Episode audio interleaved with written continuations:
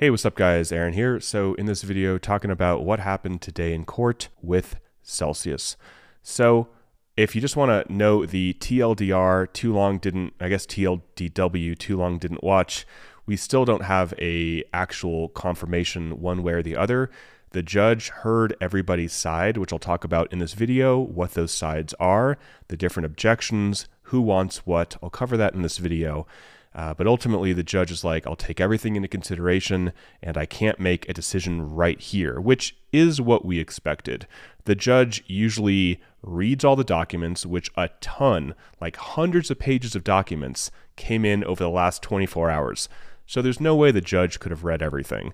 So he heard everyone's arguments. He's going to read all the documents, do what he does, make sure he's not breaking the law, also factoring in that he realizes people want to get their crypto as soon as possible. And then hopefully soon, we don't know exactly when because we are heading into the holidays, he will come back with a decision.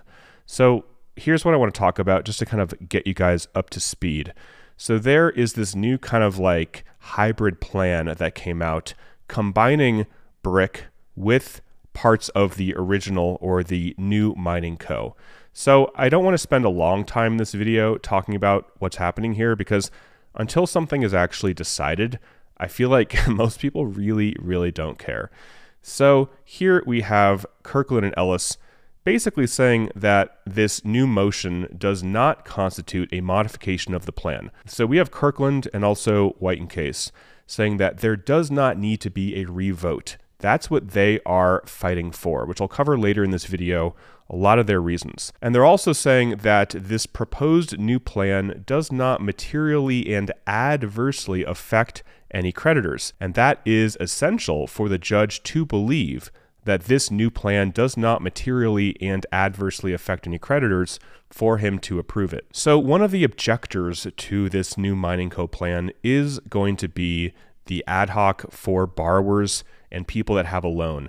And I'll cover in greater detail a little bit later in the video the debtor's response to them and why they think they are wrong in objecting to this plan. So, one of the big issues with the borrowers, or one of their objections, is that they are saying that the estate fiduciaries think that they have carte blanche power to do whatever they want to do under the confirmed plan, including here reallocating $175 million in liquid crypto otherwise available for distribution to this new mining co, which would create a $225 million slush fund, as they call it. So I'll talk more about this in just a moment, but they are asking for the original orderly wind down, which would give less money into this mining co, and then more liquid crypto would come back to people and that would help people that have a loan, and that is why they are fighting for this. So here we have a pro se creditor. This is just a creditor like yourself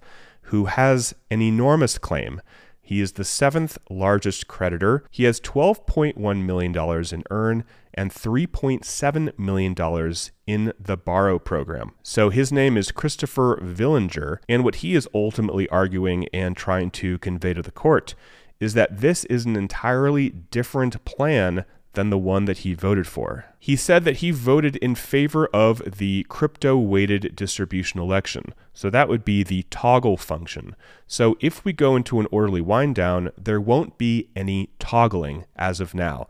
So if you voted for all crypto, or I should say more crypto, or more equity, right now that entire toggle is void. So there won't be any toggling right now. He says here in the disclosure statement that further, the orderly wind down does not include any go forward business, thus terminating any potential for future upside.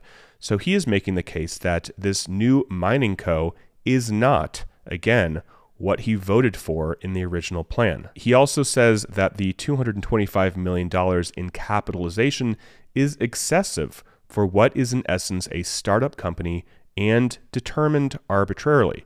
Now, I'll cover this later in the video what Kirkland and Ellis have to say about this extra money going into the mining co and how they believe it is still coming back into the creditor's hands. Even though it is not coming back in crypto, it is still going to increase the value of the company that we are getting shares in. So ultimately, it really doesn't matter. That's their argument. He is also concerned about what he calls the apparent conflicts of the two co chairs of the official Committee of Unsecured Creditors, or the UCC, who have been selected to be board members of the mining co, and whether that may have influenced the decision to approve the additional capitalization of the mining co. So this guy, who again is the seventh largest creditor, super rich. If he is watching this and wants to send me a Bitcoin, let me know. Finally, he says, I respectfully request that the court require the debtors to either move forward with the orderly wind down as described in the disclosure statement or establish a date by which I would be permitted to change my previous acceptance of the plan. So, next we have Simon Dixon talking about why he wants this new mining code to go through.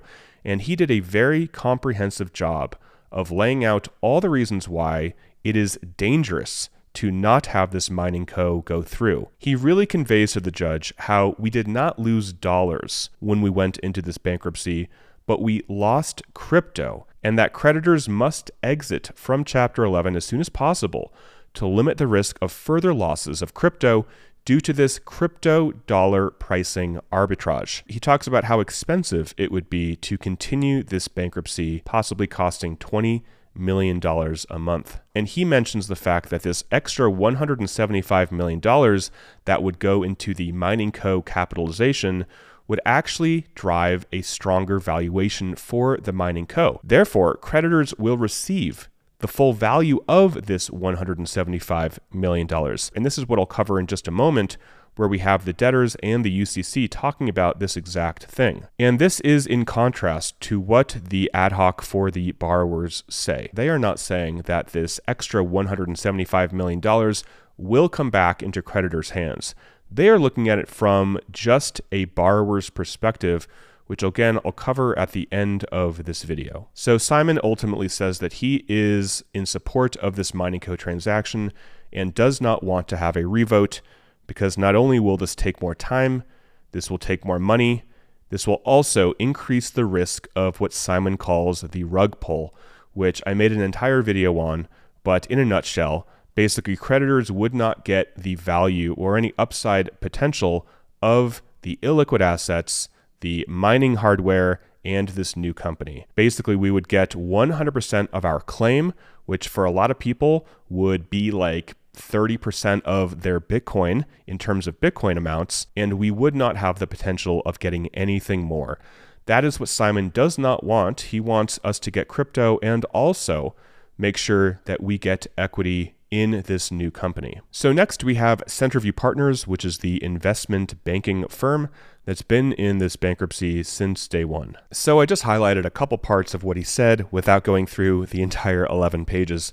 He says that the orderly wind down described in the original disclosure statement assumed that the backup mining co would be capitalized with 50 million in cash, which in my opinion or this guy's opinion is entirely inadequate under these circumstances. Apparently, in the original disclosure statement, it said that the $50 million represents the absolute bare minimum cash necessary for the mining code to operate. The $225 million capitalization will enable the build out of the Cedarvale site, the purchase of which had not been consummated at the time the original disclosure statement was approved. So, a lot of what he's talking about has to do with the borrower ad hoc's issues with this plan and extra money going into this mining co. So, here he says what Simon Dixon said as well that capitalizing the mining co with an incremental $175 million of fiat should, at minimum, result in a dollar for dollar increase in the mining co equity. So that's really important. The fact that he thinks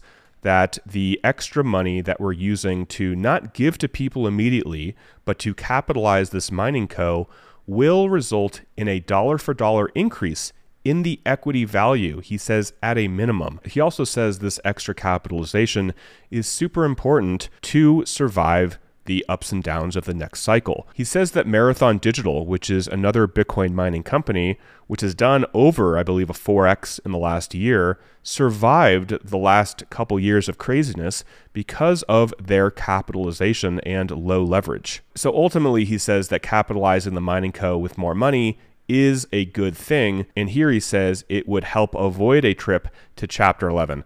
I can't even imagine going into chapter 11 again, but he does say that, and he's probably right. And the last story I want to talk about here, which is 34 pages, not going to cover everything, but it is the debtors, meaning Celsius and also the UCC, in support of the motion. So, this is again why the judge can't just say that he's going to approve one thing or the other, or he's going to require a new vote because all of this came in like less than 12 hours before the hearing today. So they go over the four types of distributions in an orderly wind down.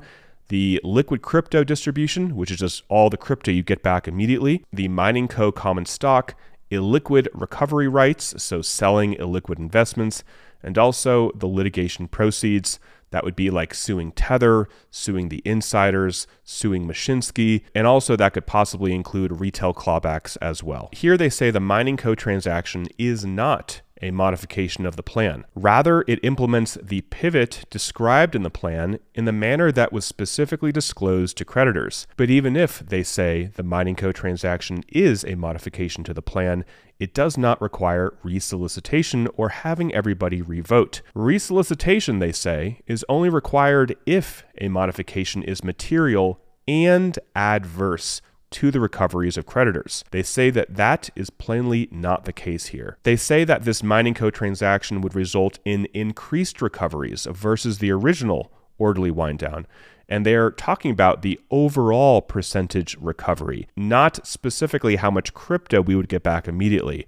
So the upfront crypto is less in this mining co transaction but the overall recovery would be more at around 3 or 4%. So here they talk about that capitalizing the mining co with more money doesn't actually change the creditor recoveries because all they would be doing is adding dollars to the balance sheet of this mining co, which again they say would result in a dollar for dollar increase in the equity that we get of this mining co. They say at minimum, so maybe even higher than $1 for $1. Kirkland and Ellis and White and Case kind of take their targets on the retail borrower ad hoc, which again has objected to this new mining co plan. They say that they have a single minded focus on maximizing liquid crypto distributions for its members' own tax purposes, and so they can try to refinance their loans to avoid negative tax consequences, and is willing, they say, to destroy the value of the mining co to the detriment of all creditors for even a slight increase in liquid crypto. And then they have another 25 or so some odd pages, which I'm not going to go into because that is basically all I want to cover right now. Basically, the judge is going to take all of these documents and what he heard in court today into consideration to do what he thinks is right for creditors but is also legally correct. The judge is aware of this potential rug pull scenario where creditors could be made 100% whole on their claim,